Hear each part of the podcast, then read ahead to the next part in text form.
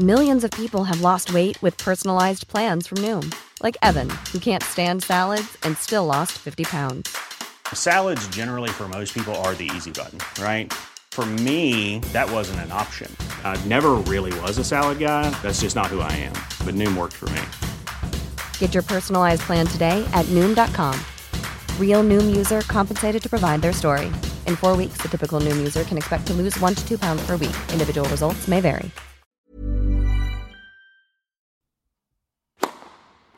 Please take your seats quickly, ladies and gentlemen.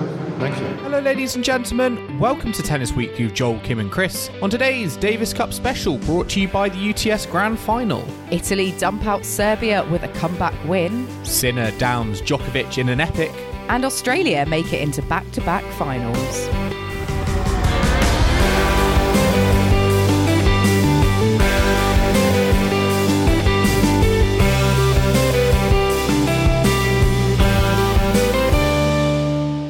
Kim, today is the 25th of November, and we are here to catch up on the Davis Cup semi finals live from Malaga. We are back in our apartment, and we are going to be talking about the two ties we have just witnessed over the last couple of days Australia versus Finland, and today, Italy versus Serbia. I mean, wow, where to start with that one? We had Novak Djokovic versus Jannik Sinner in the singles. We had Novak Djokovic versus Jannik Sinner in the doubles. And Kim, it did not disappoint, did it? It definitely did not. It brought us all the drama that we needed and that we wanted. The crowd were great. There was so much energy. It felt like proper Davis Cup, didn't This, it? And this this tie, it just had no right to be. Or these matches, I just feel like, particularly the the Sinner uh, Djokovic singles match, it had no right to be that good. On the 25th of November, after a long, long season, it just like the performance of it, the spectacle of it. Even though we, yeah, we're at the kind of the the very end of the season, it was just it was just flawless at times, wasn't it? It was fantastic, and it almost felt like the final. And I, I keep forgetting Hmm. we've got to come back tomorrow for to do it all over again because it just had had you know final vibes. It just had so much on the line, and and for Jannik Sinner especially to to defeat Novak Djokovic twice in one day. I mean, not not every player can That's say a pretty that they've claim, done that. isn't it? It really is. And, you know, we'll get on to each of the the matches in question, but I mean, what a fantastic day for, for Italy. They are in to their first Davis Cup final since 1998. That is a statistic that shocks me, actually. I, I That would is have a long it, time. That is a very, very long time, isn't it? Um, but Kim, I will say, you know, we were watching this live, and we'll do some. We'll, you know, we'll go into each rubber and do some analysis. But I, I do want to call you out because during Djokovic versus Sinner in the singles, you know, Djokovic was three match points up. And you know our, our kind of you know we we like to we like to have some churros uh, when we when, whenever we go to Spain, and that first match point, you said to me, one point from churros. And I think that is going to live in Tennis Weekly podcast lore, certainly for, I think, the next six to 12 months or so, because it just. It didn't materialize, did it? And we still have not had any churros. no, we, we are still churro-less because uh, after I said that, we had a comeback. Uh, you know, Sinner saved those three match points. He won the match. We he had didn't want us another to have churros, did he? No, he was like, churros are bad for you. You're not eating them. um, and then the press, by the time we've got out of press, all the churrerias are shut. So uh, we're back at the apartment conspiracy. doing There's this. a conspiracy against us to have churros uh, in Spain. but yeah, I mean, I, w- I was quite glad, obviously, that those uh, match points were were saved because I, th- you know, I wanted the match to ca- continue.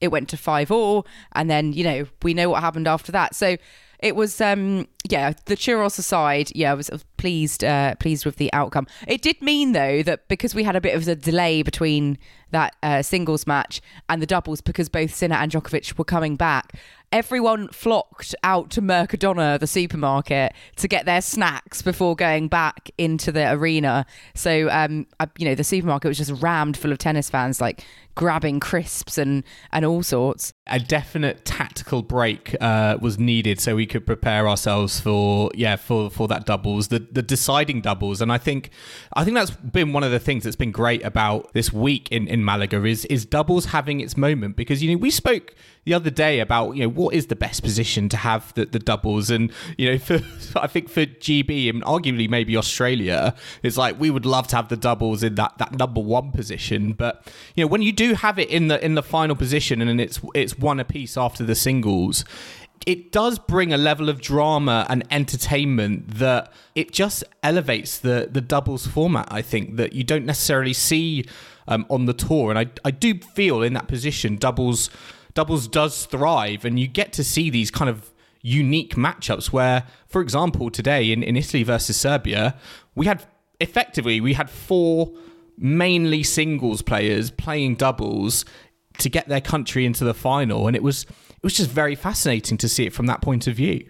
Yeah, it's fascinating to see how they all transition onto the doubles court, and you know, especially Sinner and Djokovic, they were very tired. You know, they did not have fresh legs, but you know, how were they going to to to you know bond with their partner, to gel, and just to get get either of their teams over the finish line? And it was fascinating to see how they made that transition, and then how their partners were you know able to influence and help them. And you know, I definitely think Lorenzo Sonego was kind of you know the the star player really. You know, in comparison to like Kecmanovic, who I think was was looking a little lost. I don't think he is an a, maybe a, was a natural fit for that.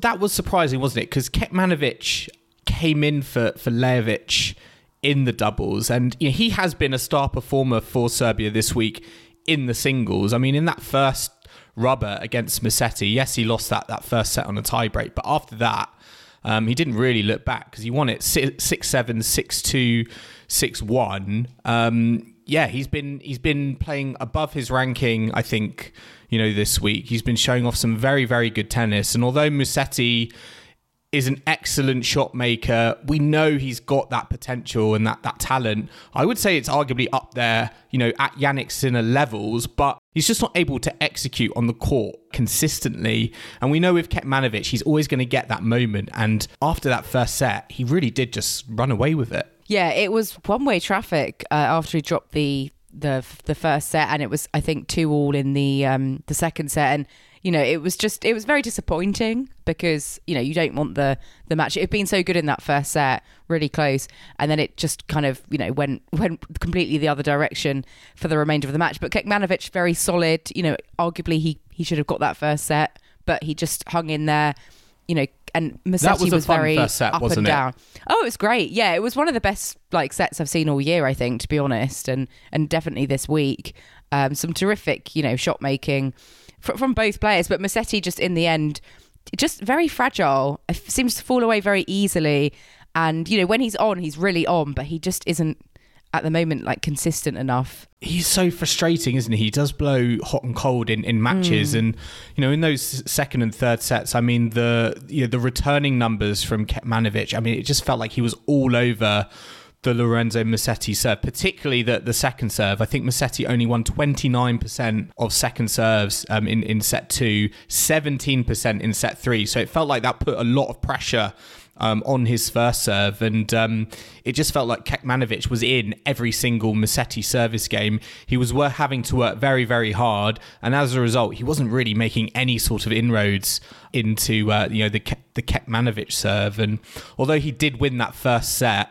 It, it almost like felt like to him he was like okay that's that's job done there I'm, I'm expecting Kecmanovic's level to drop but that wasn't the case Kecmanovic just just got stronger and with that Serbian crowd backing him he came through very very comfortably in the end Do you think he was better today than versus Jack Draper when we saw him on Thursday, or all similar kind of level?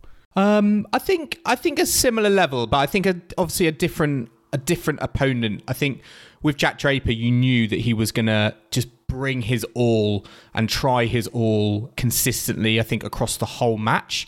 I think with with uh, someone like a Musetti, I think you know you're going to get your chances, and almost kind of be you're almost kind of thinking just just hang on in there, you're going to get your moment. And I think that's probably what you know he was telling himself after after losing that first set, which would have been disappointing he knows that Musetti, you know, mentally can go, um, you know, walkabout. We've seen that on the tour this season. I mean, he's not really been in great form of late. I don't think he's won a match uh, in the last couple of months. So from that point of view, it was almost a little bit surprising that he was, uh, you know, he was drafted in. I guess understandably so because Arnaldi did lose to, to Botic van der Zandschulp in the in the in the Dutch tie before, but. Um, yeah, I think maybe there was a lack of confidence there from Musetti to get the job done because he haven't he hasn't had that feeling over you know the last few months or so, and and Kecmanovic smelled blood and and went for the jugular. Yeah, I think not having a match win under your belt for a couple of months that, that does really knock you, and you just sort of have. Yeah. this a lack of belief. And I think I mean, it's, it's tough also with, you know, this is semi final. I think one of the reasons Musetti perhaps was brought in, it was because of his experience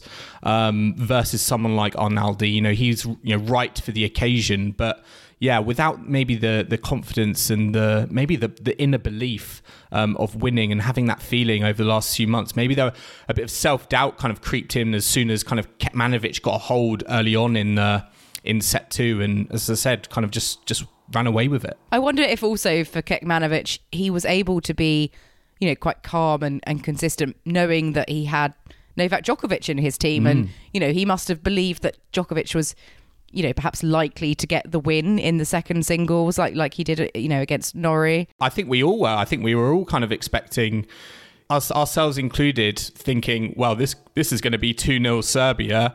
Kecmanovic has, has held his end of the bargain up, and now it's over to Novak Djokovic with that, you know, incredible what 21 match uh, winning streak in, in Davis Cup singles rubbers. We sort of just expected it to go to be the Novak Djokovic show again. Yeah, and I think just going back to the doubles selection as well for Serbia, obviously Kecmanovic off the back of having won two singles rubbers this week, you know, drafted in instead of hmm. Lajovic for that doubles. I know him and Djokovic have played recently at the Paris Masters, and you know, Kecmanovic is a lot younger than Lajovic, but I don't know whether he was necessarily the right choice. I mean, I can understand why Troicki would have put him in, but I just felt that his level in the doubles was not where it needed to be to, No. to defeat a Sinner and Sonego team who felt a lot more inspired. Yeah, he definitely felt like he was the the weak link, perhaps in the uh, you know in in the doubles, and um, you know maybe maybe it was you know he he felt confident on the singles court, and he was hoping that was going to transpire on the doubles court as well. I mean, we've we've seen it work for Jannik Sinner this week. You know, he hasn't played a lot of doubles this season, but you know when you're when you're playing good tennis, it, it doesn't matter what, what what court you sat on, and, and maybe that was the thinking with Kecmanovic, but. I did think he was a little bit exposed coming up against, particularly I think against Sonego in those um, you know those those trades from the baseline, particularly on the forehand side. I think at times Sonego just sort of was overpowering him from the baseline. He was going for too much, was missing, and uh, yeah, there was like more pressure on on Novak Djokovic's side. So yeah, I'm not sure it quite worked out, even though I I sort of get perhaps the the thinking that was going on there. Let's look, shall we, at the Sinner Djokovic singles match because that really kind of set the obviously set the agenda for for that final with the doubles, the finale. But you know, Sinner Djokovic stepping onto court. Sinner knows he's got an uphill battle. You know, Italy are, are one rubber down. He's facing, you know, the same bloke he's faced twice in the last 11 days. It's one win apiece. I want more Kim. You want even more. so Sinner, that first set, you know, brilliant. 6-2 for Sinner. Djokovic mm. looked very out of sorts. I don't know if he was just, you know, getting off to a bit of a sluggish start. He did mention in press the other day that he's not feeling fresh. Um, it's it's at the end of a very long season. He's played a lot lately. I don't think he's, you know, in tip top health at the moment. I think he's just very, very tired. Um, but Sinner, yeah, that first set, really, really impressive, Joel. Yeah, I was, I was, a, I was actually a little bit, um, you know, surprised. I thought it was just going to kind of carry on from, you know, their final in in Turin in the ATP finals, but Jannik Sinner it wasn't wasn't reading the script, and he was he was fantastic. I mean, he was serving big. He was hitting even bigger from the, the baseline. You know, some of the speed um, of, of his shots, particularly on the forehand side, the weight of shot. I've, I don't think I've ever seen Sinner hit it so almost like so quickly before because um, it was you know, at times it was just going past Djokovic in a in a flash, and the set sort of just passed Novak Djokovic by. And I think it, it, was almost the first time this week, I think, that someone has managed to silence the, the Serbian crowd because they went into their shell a little bit. And I think they were a little bit surprised with how Jannik Sinner has come out. But I think you know he loves playing for the team. You know, he loves playing for the team. I think he he talks about it in terms of like this is his source of you know, yes, it is a long season. Yes, I am knackered, but I genuinely feel like he looks over to the bench. He looks at, you know, Volandri, his captain, and it does provide him that source of energy that just kind of keeps him going, keeps him motivated. And uh, yeah, it, it, it, it took him to a very kind of comfortable kind of first set in the end. And it needed a big response from Novak Djokovic. And that is what we got. Yeah, the second set, you know, different story. 60 it was a role reversal yeah, I think Sinner lost a lot of like energy and, and momentum, and mm. Djokovic just stepped his level up a lot, um, and that brought us into you know a deciding set. Which you know Djokovic was serving first, which I think you know obviously always an advantage, putting a lot more pressure on Sinner, having to keep holding his serve. You know I think Djokovic most of that set he was holding serve quite easily, and there was a lot more pressure on Sinner. He was asking the questions, wasn't he, um, in that third set? I think that's what makes it so impressive with how Jannik Sinner just stuck with him. I mean, going into, I think, what, 5 4 in that third set, Sinner had played 50 service points, Djokovic only 23. So it just shows the amount of work and effort Sinner was having to, um, you know, to put in just to get through his own service games. And bearing in mind on, on the scoreboard, he is, is always behind. It was impressive to see him deal, you know, with that pressure, knowing that effectively, if if there was a, a break or even a double break, whatever, probably going to cost Italy, um, you know, a chance of being in the final. Yeah, I was very impressed that he managed to not just stick with Djokovic, but really, yeah, mm. defend so well on his serve. And I mean, it did get to that 5 4, and, you know, he very quickly went three match points down, you know, love 40. And we kind of all thought, that was it. Here we go off for Churros. Where's the, where's the and you know that first match point, Djokovic error, and then Sinner, you know, saving uh, the next two with with some booming serves, and just you know managing to hold, and then it was five all, and you know he got the break, held again, served it out, and you know Bob's your uncle you you're into a deciding doubles, and I just yeah, it kind of all happened very quickly, didn't it? And I know Djokovic said that in, in press, like you you have you know all these points are so quick, um, and actually they were both asked about those three match points in press, so I think we should probably um, you know hear from the horse's mouth what they had to say about it. I know that it was a really uh, important, obviously. Um, important game. Um, we we changed not for so long for new balls, so I knew if I'm gonna serve well that maybe I have some free points. But I had to stay in the present moment. It was love 40, and he missed a quite easy backhand, which which gave me a little, little bit of confidence and belief. And then after I served twice, really good, and um, had nothing. You know, after this kind of games, you your your energy level and then mental level it's it's raising and I think this helped me today. From Jannik Sinner's point of view, I think it was very insightful to hear that he he needed to stay kind of present and it almost was like he didn't he didn't see it as like oh I've I've lost this now. This this is it. Game over for Italy. We're we're all going home. It showed that he still I think had the belief that you know, I, I can do this. I can still do this. I can still beat Novak Djokovic. And I think, again, that just shows his mentality and I think how his mentality has evolved this season because you look at last season in terms of wins against, you know, top 10 players, it wasn't, you know, percentage wise, I don't think it was that high. I think it was around, you know, 30, 30%. Whereas this season, He's got 13 top 10 wins. It's the most in a season for a non four big player since Lleyton Hewitt in, in 2001. And again, I just think it's that champions mentality of like, no matter how close I am to defeat, no matter who the opponent is, I still back myself. And when he was on his serve, he spoke about the fact that you know the, the balls were fresh. I'm serving big. If I can just get some big serves in, that is going to help my cause. And he was able to do that on two of the points. And maybe he got a little bit lucky with the you know the error from from Novak on his on his backhand side for one of the points. But I think it just shows that the belief he has that regardless of the situation he finds himself in he's like I'm not done yet. And on the flip side, let's hear from Djokovic to see what he had to say about those match points. At at this level, against uh, one of the best players in the world, everything happens really, really fast. So I was in love 40, I was in the rally, I missed pretty neutral ball from, from the middle of the court, sliced long, and then he, he served a couple of big serves and yeah, uh, maybe I had a passing shot in 30-40, you know, but he was he was coming to the net. Um, he was serving extremely well. It was difficult to really serve, and he was hitting his spots whenever he needed to. Also today, when love 40, 3-2 for us, second set doubles again, serves, you know, on the line basically. So you just have to say well done, you know, when someone plays like that.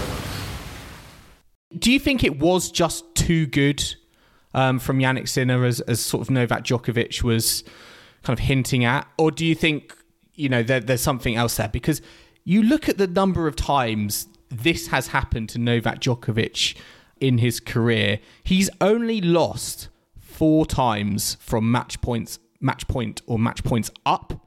Usually in, in 2007, Nadal in, in 2009 in Madrid, and then we have Marin Cilic 2018 in the, in the Queen's final, and now Jannik Sinner 2023 at you know Davis Cup. It like it does not happen too often. Do you think this was Jannik Sinner's making, or do you think Novak Djokovic had a part in it as well? I think it's it's got to be a bit of both. You know, like they both sort of acknowledged that it was an error from him on that first match point, and it's just the way it goes. You know, it takes two to tango. That both players are involved, and it's just you know that unique circumstances of both players put you know putting things into it. So I think it's just a bit of both. But I think Djokovic was just very you know accepting like he was very down in the press conference they all were team serbia were not happy it was you know quite a gloomy vibe but that's to be expected because davis cup means so much to to them all and i think you know Djokovic said you know he felt as well um you know separately he said that you know he felt responsible because took, you know he, said he, took full responsibility. his two losses that he's been involved in. Uh, it's very unlike him. I'm sure, you know, he had the weight of the team on him really, and I think he just will feel that he's really let down, you know, his his country. And you know, it, it- but it is sport at the end of the day. There's only, you know, he gave his heart and soul out there, and at times, yeah, Sinner was just too good when it mattered the most. He did give his heart and soul, but he also he also gave uh, a little bit of composing. I want to say for the crowd as well, because there was some fascinating moments where he just kind of incited. I feel the crowd to just kind of whistle and boo, just bring it all in. Um, you know, on on Djokovic in the in the in the doubles, and uh, it was fascinating to me because James Keothavong was in the chair as the umpire and he was trying to like calm the crowd down.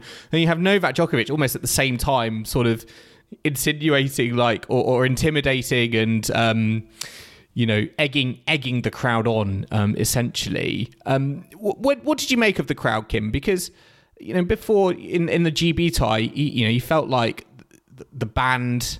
The crowd they showed disrespect to him. Do you think it was the same today, or do you think it was a little bit more courteous? I think um, Italy had the the most vocal support. I think you know there were more Italians in the crowd. They had I think four drums in the Italian section. They Uh, had there the was a- megaphones as well, actually, which we we don't not often see the megaphone. I think as the sort of accessory of choice in the uh, in in the band behind the team. no, but I think it's quite an effective tool. I quite liked I, it. I, I Um, like it as well. Yeah. Yeah, the Serbian bit, you know, they, they did have obviously a, a Serbian sort of supporter group, but I think, you know, overall Italy were making the most noise. And I think there were just, there was a moment where Djokovic won a point and sort of, um, I guess the crowd probably viewed it as quite antagonistic, but he, he sort of, you know, gestured um, towards one side of the court, which was predominantly Italian fans. And I think that sort of drew the ire of the Italian fans, and there was a bit of whistling. And that's when he then started kind of raising his arms and then going into conducting mode, uh, which was quite amusing. But it, as it, he sort of kept doing it, and then at the same time, yeah, like you said, James Guthman was try, trying to tell people to hush. So I, I sort of felt there was a bit of a. I think Djokovic maybe overstepped it somewhat um, with goading the crowd. I liked it though. I liked it though. I think you know Leon Smith yesterday spoke about. Um, sorry, Leon Smith a couple of days ago spoke, spoke about he, he likes noisy atmospheres, and that is what Davis Cup is about. So maybe you could argue he overset them up, but I actually quite liked it because it, it, sort of amplified, I think, that atmosphere, the unique atmosphere that Davis Cup has, and it just showed it. I think in its its full glory in a constructive way because you know it wasn't like it had just come out of nowhere. You know, Djokovic was almost instructing it to, you know, to come on, you know, come on, bring it on. So it was almost kind of a little bit of, I think, theatre to to the occasion as well. Yeah, it just, I mean, it was already dramatic and that just added a mm. next level of drama at that moment in time. So, but I think he was just trying to, you know, get everyone, I think he was just kind of using that as, as fuel. Like, like we said with Lleyton Hewitt said that as well. You know, even when you feel like the fans are mostly against you, you know, you can use that and use that as energy yeah. for your own performance. I mean, it did feel like they needed a, a, another source of, of inspiration because when it did get to that doubles, you you know you looked at the Serbian fans and you almost kind of felt like oh the game is up here. You know Sinner and Sonego, they are. I mean we we saw in that first set they have a more natural chemistry on the court. You know Djokovic and, and Kecmanovic, yes they've been playing very well in in the singles court, but in the doubles they weren't as confident. I feel in each what in each other's um, abilities. And I was very impressed with Lorenzo Sonego because I think he, you know, he was in some regards. I mean, he was the, the, the freshest. He had he was the only one who hadn't played a singles match. So I guess there was a little bit of pressure there in terms of like he's got the the one up on, on everyone on everyone else on on the court here. But I was very impressed with him him from the back of the court, but also closing at the net. I felt like he was the most competent and confident volleyer we saw um, amongst the four of them. Yeah, I was very impressed with him as well, and I think he just like Sinner acknowledged the other day how you know th- how had helped him in in that doubles match they played against the Netherlands, and I think they just have a yeah they fit well together. We sort of laughed it off, I feel, at the time, and then mm. actually we saw this match, and I was like, actually, yeah, like yes, that that is right. I'm I'm I was very impressed with how competent Sonego is on a doubles court, given you know he's more you know I feel like I've, I mean I've seen him more on a, on on you know in in the singles tour, but yeah he seems to have the weapons and uh, yeah they they do enjoy playing with each other, don't they? They do, and you know he's a bit of a secret weapon, really. I think he's a bit of an underestimated um, player, and I think going into the final. They're going to need, if it gets to the doubles, they're going to need an amazing doubles pairing because Australia have you know, a, a world beating doubles pairing of Purcell and Ebden, you know, very professional. You know, they are, they're both players that are so experienced in doubles, they've ply their trade on the doubles tour. And I think if it goes to the doubles in the final, then it's going to be, you know, Australia really is the favourites in that instance. So it's it's going to be it's going to be interesting tomorrow to see well who the matchups are and if we well if we even get to the doubles. I mean, mm. that, that first singles rubber is is what's sort of baffling me. I d- I don't know who's going to play at this stage. Yeah, it's it's tough. I think you know for Australia, it feels like Popyrin is is a, is a, is the cert there, but for Italy, you, you can make cases. I think for for you know for all three. I mean, Musetti and Arnaldi. I, I guess you know they they have both lost their last you know their their last opportunities um, in that position. So do you do you throw over to Lorenzo Sonego, who we've seen has been playing great tennis on the doubles court? Maybe you say to him, "Look, we can't let this go to a doubles. Do what you're doing on the doubles court in the singles, presumably against Popyrin um, in that in that first rubber." and get us off to a good start so that you know we can give presumably again Jannik Sinner that best opportunity uh, to go and, and, clinch the victory for, for Italy against uh, Alex de Minaur? Yeah, it's tricky. It depends, I guess, how fresh some of the players are. I mean, if Sonego is is he fresh enough to then start off tomorrow? In the you know he hasn't played singles this week, and then if, if he's then needed for the doubles, if it gets there, I mean, it's it's a very tricky one. I wouldn't want to be a team captain, I have to say, Um, like who who would you go for? And uh, What's your looking gut back feeling? At, I don't know. I've just been looking back at Italy's Davis Cup ties. You know, back in September when they had uh, they were up against Canada, Chile, and Sweden. You know, Sonego was playing in the singles then, but obviously Sinner wasn't involved in that. So I think they played Arnaldi and and Sonego in the, in the singles. But yeah, I think Popyrin for Australia, and I think maybe they'll still go with Musetti just because you know he is he is the highest ranked of of them all, and although he hasn't got that that match win in in a while, you know if he can play like he did at the end of the first set today, then Oh, can he you know get over the finish line? I mean, I don't I'm know. not Mm. sure. I'm not sure. I think if if Musetti buckled under the pressure of, of a semi final, and you know in a, in a winning position from a, from a set up, if I'm captain, I'm not sure. Maybe I would have the confidence to, to play you in, in the final. And I, again, I'm I'm just like I don't know if there's a specific reason we haven't seen Sonego in the singles, but I would almost look to him and be like, "You're playing the best tennis I have seen, uh, you know, beyond Jannik Sinner, out of you, Musetti, and Arnaldi. Can you go and do it for me on the singles court?" I personally would bring in Sonego. I think Popyrin's gonna get that match regardless. I think, and I think Sinner is likely to beat Alex de Minaur. You know, he's never actually lost to Alex de Minaur. I think he's got five and zero head to head over him. So I think we're looking at you know a doubles finale and a, probably a very late finish as well because the tennis doesn't start till four local time. And so if it goes the distance, I think it could be a very late night, and it could we could have some dramatic scenes in the in the doubles tomorrow as well. Is there any worry that that the tennis will catch up with with Jannik Sinner tomorrow? He's got Alex de Minaur, who's known as one of the hardest working players, you know, on on the court. We speak about his movement; he seems to be absolutely everywhere, kind of roadrunner esque. Is there a worry that this is almost like the worst type of opponent, um, regardless of the head to head, which is is very much in favourable, uh, very much in favour of Jannik Sinner? Is there a worry that Jannik Sinner has just put, put so many hours in on the court this week already? Alex de Minaur is the worst opponent he could come up against in the final. Is there a worry that it could catch up with him? Yeah, I see what you mean. And I think if it then went into a deciding doubles, he'd have to be doing double duty again. And I think, yes, it, it could well catch up with him. But, you know, he is young, um, which must hopefully count for something. And, you know, you sort of think it's your last hurrah of the year. You're just going to give it all you've got. And sometimes the adrenaline alone can get you over the finish line.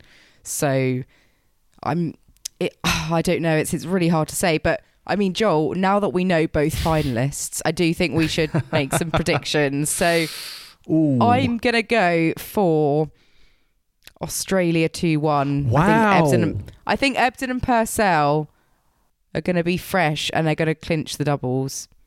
I'm going Italy 2 0.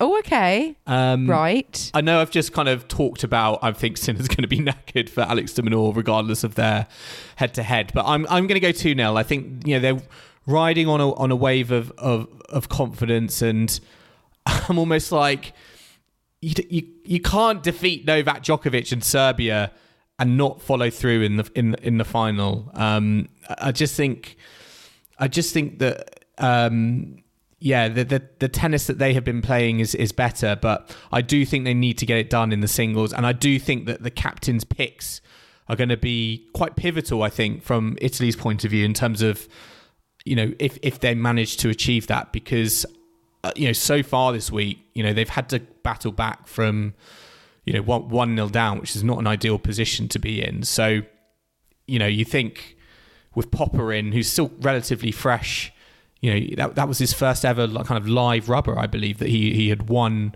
Um, you know the other day in, in the semis against Finland. That is an opportunity, and I think Volandri needs to think about who's the who's going to be the best player I have in my Arsenal, not Jannik Sinner, that can seize that opportunity. Well, let's see what happens. Um, I, I just hope we get some churros at some point tomorrow, Joel. so I think we're going to have to go before the tennis because uh, well, there's no guarantee we're going to be able to do it after they've started play. Um, so you're going Italy. I'm going to go for Australia. We'll see what happens. But we're going to take a very quick break now. But do join us in the second half where we go back in time to yesterday, uh, straight after Finland and Australia, where we discussed the semi final and Finland's fairy tale run finally coming to an end at the hands of Australia, who return to the Davis Cup final for the second year in a row. So do not go anywhere. This podcast is brought to you in partnership with UTS. And Tennis Weekly is proud to be the official podcast of the UTS Grand Final in London. UTS is the world's newest, most exciting, innovative tennis league, playing an entirely reinvented game format that does away with traditional tennis rules. And the UTS Grand Final is coming to London's ExCeL Arena from the 15th to the 17th of December. The grand final features the players who have won the UTS events from around the globe, guaranteeing the best of the best will be competing for the title in London. Already confirmed are top players such as Andrey Rublev Rublev, Gael the Month Monfils, Casper the Iceman Ruud, with more players to be announced, including a local wildcard. So, if you are looking for the ultimate day out in London in the run up to Christmas, then secure your tickets to the UTS Grand Final now. Session passes start from £31 and day passes from just £51 for a guaranteed six matches. Go to www.uts.live for more information or use the link in the description to purchase your tickets now. We look forward to seeing you there.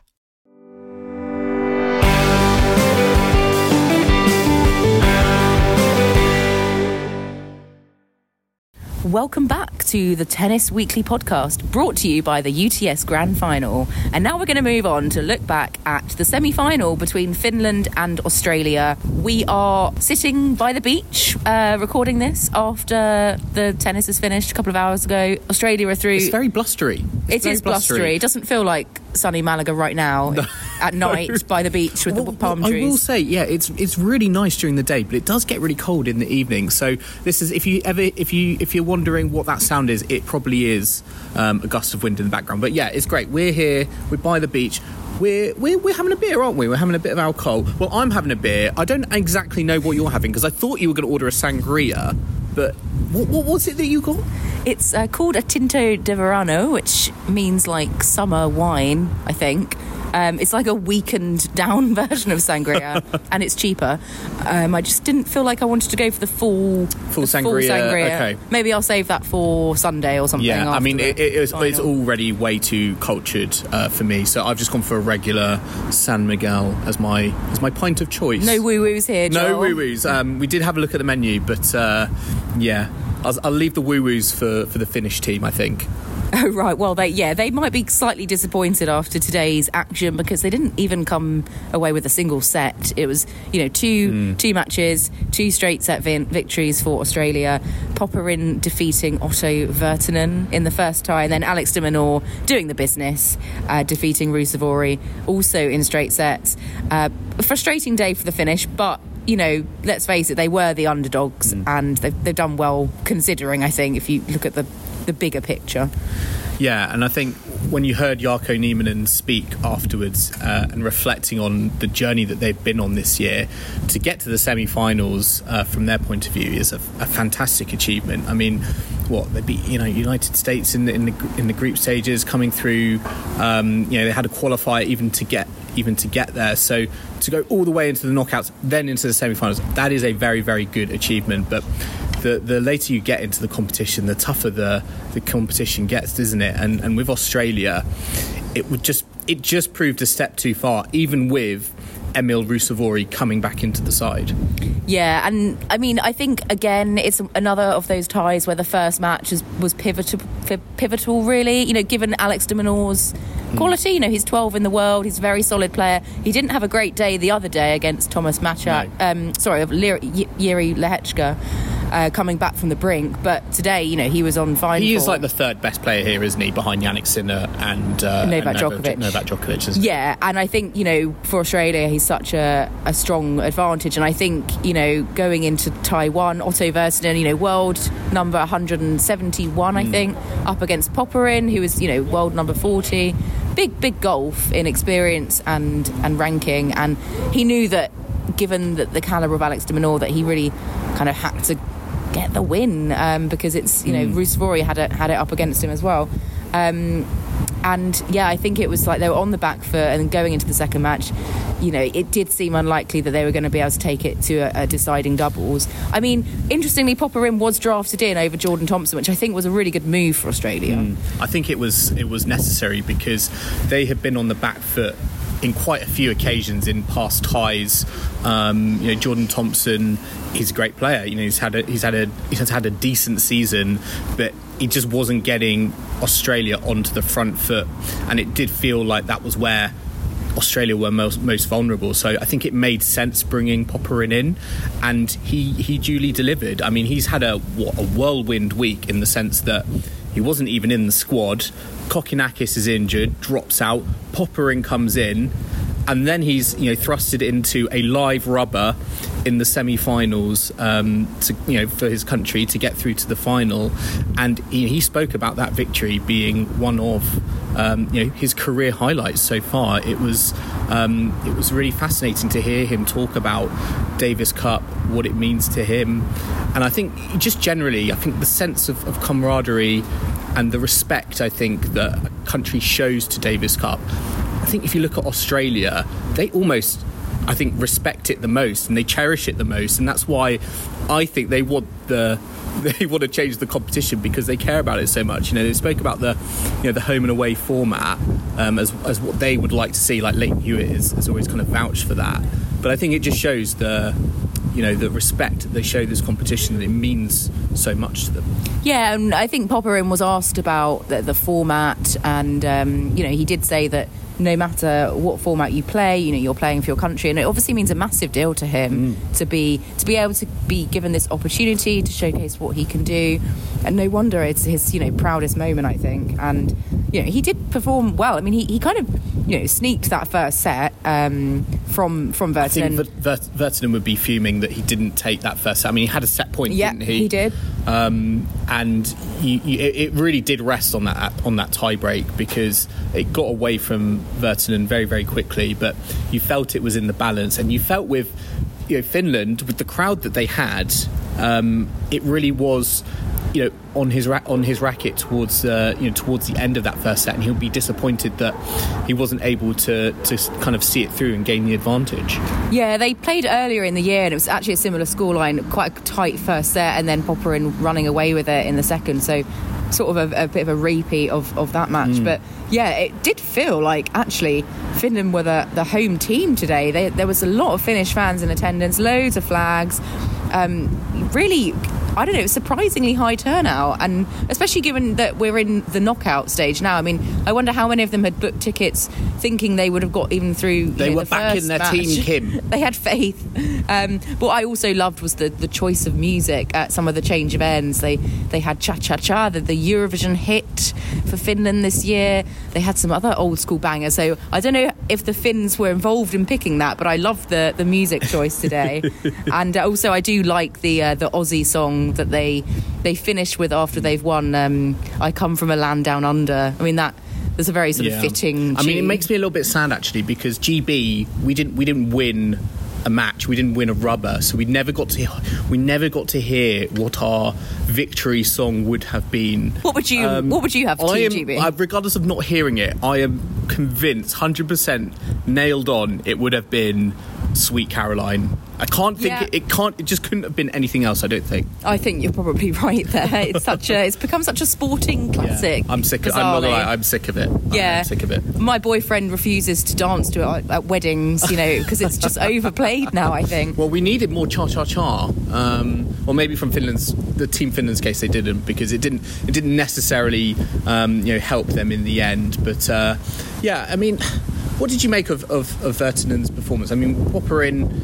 It, I felt like they were quite similar in terms of you know, the way they go about their business. Both of them like to kind of step into the net and take the initiative, um, you know, in, in the point. And you know, Virtanen's still a, you know, he's a young character.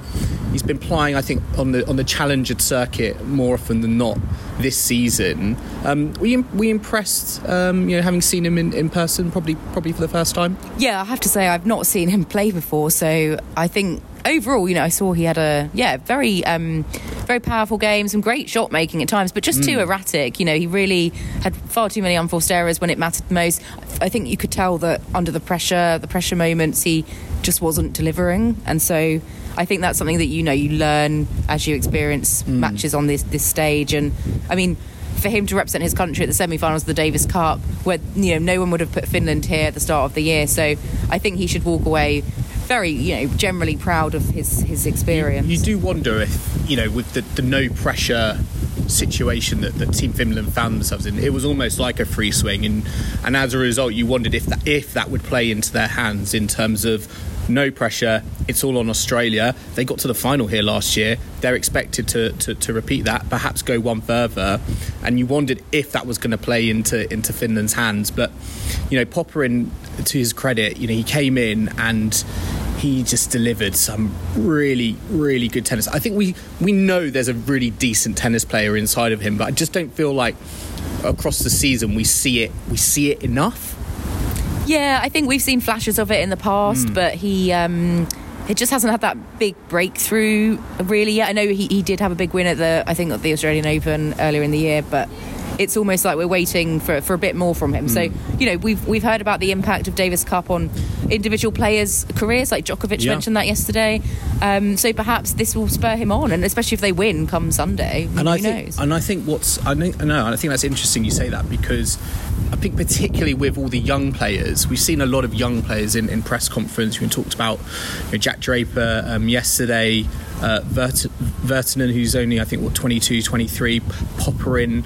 These experiences are really invaluable to them, and I think generally speaking, with the younger the player they are, the more experience they actually get from playing Davis Cup because it's such a unique environment. And I feel like they can take all of that on and transfer it to you know their career and their game on the on the ATP tour. So I thought that was yeah very very interesting. And um, yeah Popyrin will be chuffed to bits. I guess the question is Kim what happens? Is he now has he now solidified himself as the number two player um, in that in that second in in the uh, in that first slot uh, in the tie.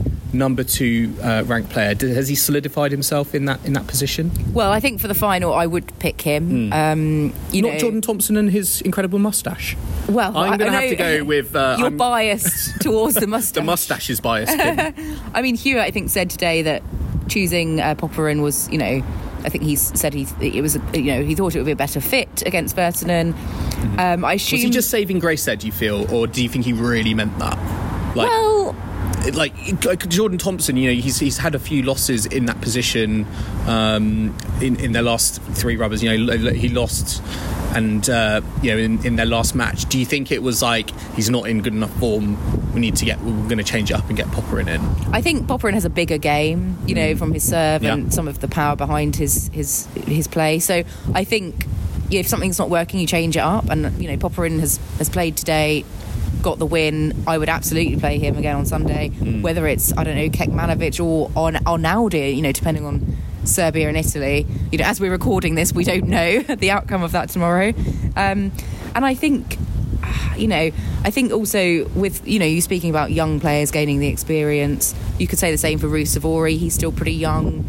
You know, coming up against Alex de Minaur, he didn't get the win. He was also quite erratic, a bit wayward at times. a bit injured as well. Bit injured, yeah, because he didn't play that first match, had a shoulder injury, and he was very honest in, in press conference afterwards, saying his serve wasn't it, it wasn't going above uh, 200. He wasn't probably serving at the speeds he would have liked, and I think that showed in the stats because de Minaur was. Uh, creating a lot of opportunities, a lot of breakpoint opportunities, and although Ruusuvuori created break op- breakpoint opportunities um, as well, particularly in that first set, which was was very kind of topsy turvy, and Ruusuvuori going two love up um, so early on, um, it, it was it was a case of like he had the you know he could he could do that, but you know he, he had he almost had to work that little bit harder, I think, to save his own serve, and as a result, he wasn't able to do as much damage um, in the in the returns on on de serve. Yeah, he was only getting about about fifty five percent of his first serve points, like winning them, and you know Alex obviously had much higher percentage, and I think um, with Ruusuvuori, it was just whenever he did have that opportunity, he just wasn't able to perform in, in that particular point in that moment, and real shame for the you know for the local, not I say local, for the Finnish fans, they're not local. It just felt like It a just home felt tie, like a really local did. tie, didn't it? Um, but you know, regardless of, of the, you know the injury, he did he did his best. Um, he will be disappointed, but I think Did you feel like he was trying to go? You, you know, you spoke about him going being too erratic. Did you feel like he was trying to go too big because he knew that if I'm just going to get into a rally from the back of the court with Alex de Minaur, you know, with his He's not movement, gonna win it. with his movement all around the court, his court coverage, it it was much more unlikely that he was going to win the point. Yeah, and he was throwing in a few double faults as well. And he Hmm. did say in press that you know he knows that de Minaur is such a great returner that Yeah. if he's just going to roll a second serve in, like that's not going to cut the mustard. So he, he was going for big on his second serves as well. And I never realised how squeaky is Alex de Minaur's shoes. I know we talk about his uh, movement around the court um, is is second to none, and uh, I think the the kind of the, the barometer of that is how squeaky his shoes are um, across across the whole match. I feel like we need a stat. You know, they show in football sometimes like the, the kilometres travelled. I think Alex de Minaur would No, have I, a very I think high. we need like a noise meter. A for, noise for, meter uh, for- de Minaur's the maybe. decibels of Oh, his uh, yes. sneaker noise. Compare it to I don't know some of the the grunting we used to have Hmm. in the past from players. Um, but yeah, I mean Alex Minaur very solid today. He'll, you know, be delighted to have got the win, putting Australia through into the, the final. Their second in a row. You know, they lost to Canada last year. Going into this final, whether it's Serbia or, or Italy, it's going to be tougher than you'd think it's going to be tougher than what Canada brought to them and won with you know last, year. I mean, they are. I would say Australia are the, the slight underdog. Uh, I think, but they do have a stunning doubles team. Hmm. So if they can force a, a doubles decider, then I think Yeah. anything can happen. I mean, w- what was interesting, I think, was I think they would like more of the same in terms of it feeling like a, an old school home and away tie. And we, we spoke to Lleyton Hewitt after um, after that second rubber um, about about that fact and how there were so many Finland fans about, and there was a small Australian contingent, and this is what he had to say about it. There were a lot of Finnish uh, fans in the crowd today. Um, you've spoken a lot in the past about the format and uh, you know, the home and away format, um, going very old school. Um, did it today feel like a, a proper home and away tie, given it felt like there were Finnish fans all around the, the court and the stadium? Uh, yeah, certainly. I don't know as a player, but certainly uh, did at the start. I felt I actually thought the loudest was probably at the start of Alexei's match, the first match. It did feel like an away tie out there. Um, know, I kindly smile and I like that. I like going in and you know disappointing everyone in the crowd. So I was uh, quite happy with it. And as I've always said, I'd much rather have a, a passionate crowd out there, um, you know, enjoying the tennis. And I think that's what you know Davis Cup's all about. Yeah, it was really interesting to hear that it's almost like they, they relish playing an away tie or having the crowd Lleyton against Hewitt them. relishes playing a, a home and away tie. But he's the captain, so I hope he transfers that energy to his team because I think if you view it as an opportunity, you know, to, to prove the the crowd wrong, and you know, I think you can you can use that as fuel, and I think mm. that's the right attitude to have about it. It's, it's a mm. healthy attitude, and yeah, I thought that was quite interesting that he gave that insight when when you asked Joel. Yeah, because he has been very vocal about you know the Davis Cup at the moment. He doesn't like the format. I've spoken to him in, in Manchester when he was very grumpy, and rightly so, to be honest, about the, the scheduling as well. And uh, it, it, it, was almost like this is this is the environment he wants because it, it was like the the Australian uh, contingent were as much as much of a din as they were making. They were just they were just surrounded by the, the Finland the Finland fan support, which uh, I was again I was just very impressed with in terms of like. Oh, do we just not know? Is there like a massive expat Finland community in, in Malaga that we're just not aware of? Yeah, I feel like we should have gone and interviewed some some Finnish fans. Actually, Well, there was one. There was one lady behind us, wasn't there? And uh, we, we, you know, we sat down in our in our press seats, and uh, you know, there was a there was a Finland flag in front of us, and, and she pointed she pointed at us and said that that's for you, and it was a it was a little kind of pressure moment on us. I didn't see you waving it though, Joel. She was mightily I have to remain partisan. I have to remain partisan. um, but yeah, no, it was pleasing to see it and quite quite surprising. And I, I, I think the atmosphere come come Sunday will be quite different. You know, some fans may be travelling in last minute, Mm. depending on who who's there.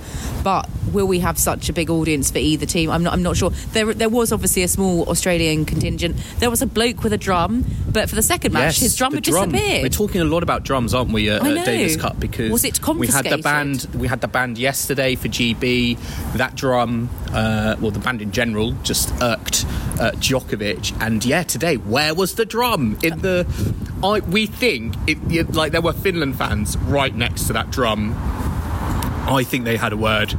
That's what I think. That's what I think. I did at one point. I would have had a word. I did see the Aus- Aussie guys sort of not bashing it in their face, but it was sort of quite close to their ears. And I think, I mean, if I was sitting there, I might have had a, a stern word as well with the steward.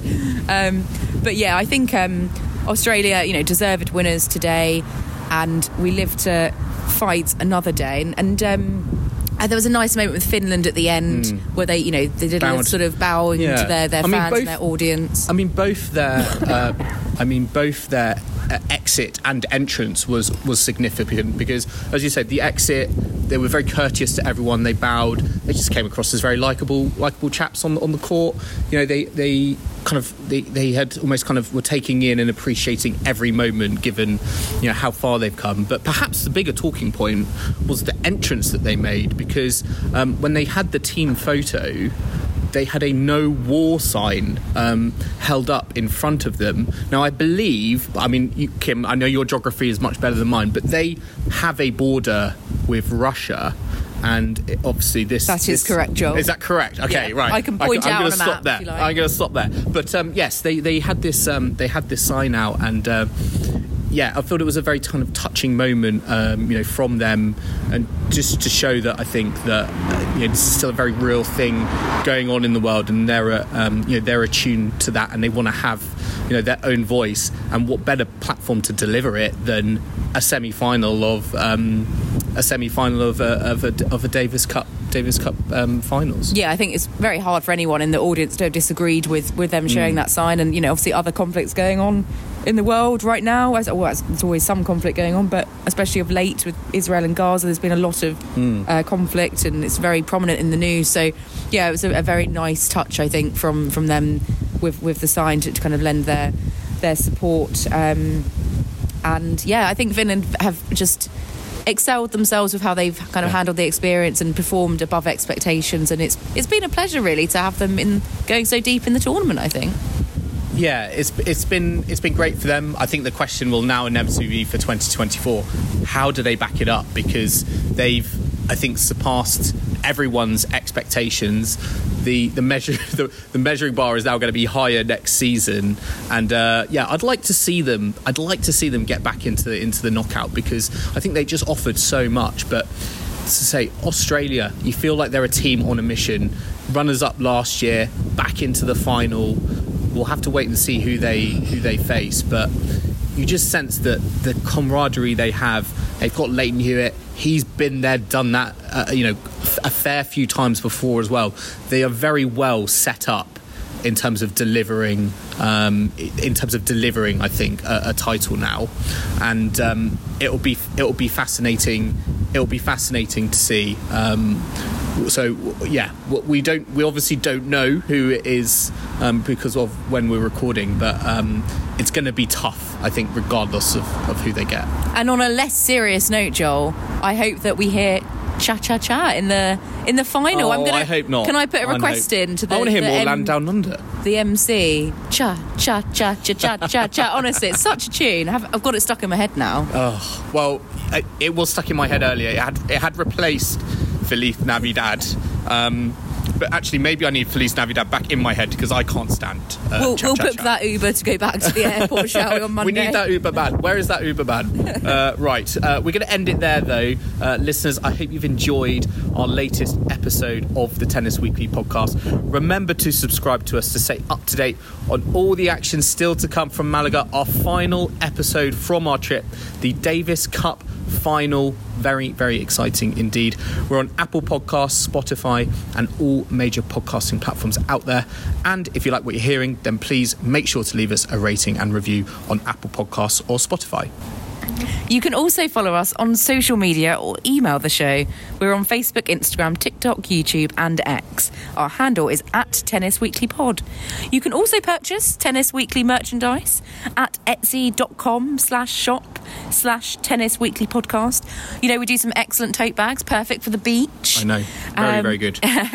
and do email us as well if you'd like tennisweeklypod at gmail.com and don't forget to check out our website tennisweekly.co.uk And we will be back on Sunday evening from Malaga for our finals catch up brought to you by UTS Grand Final. So I hope you can join us for that.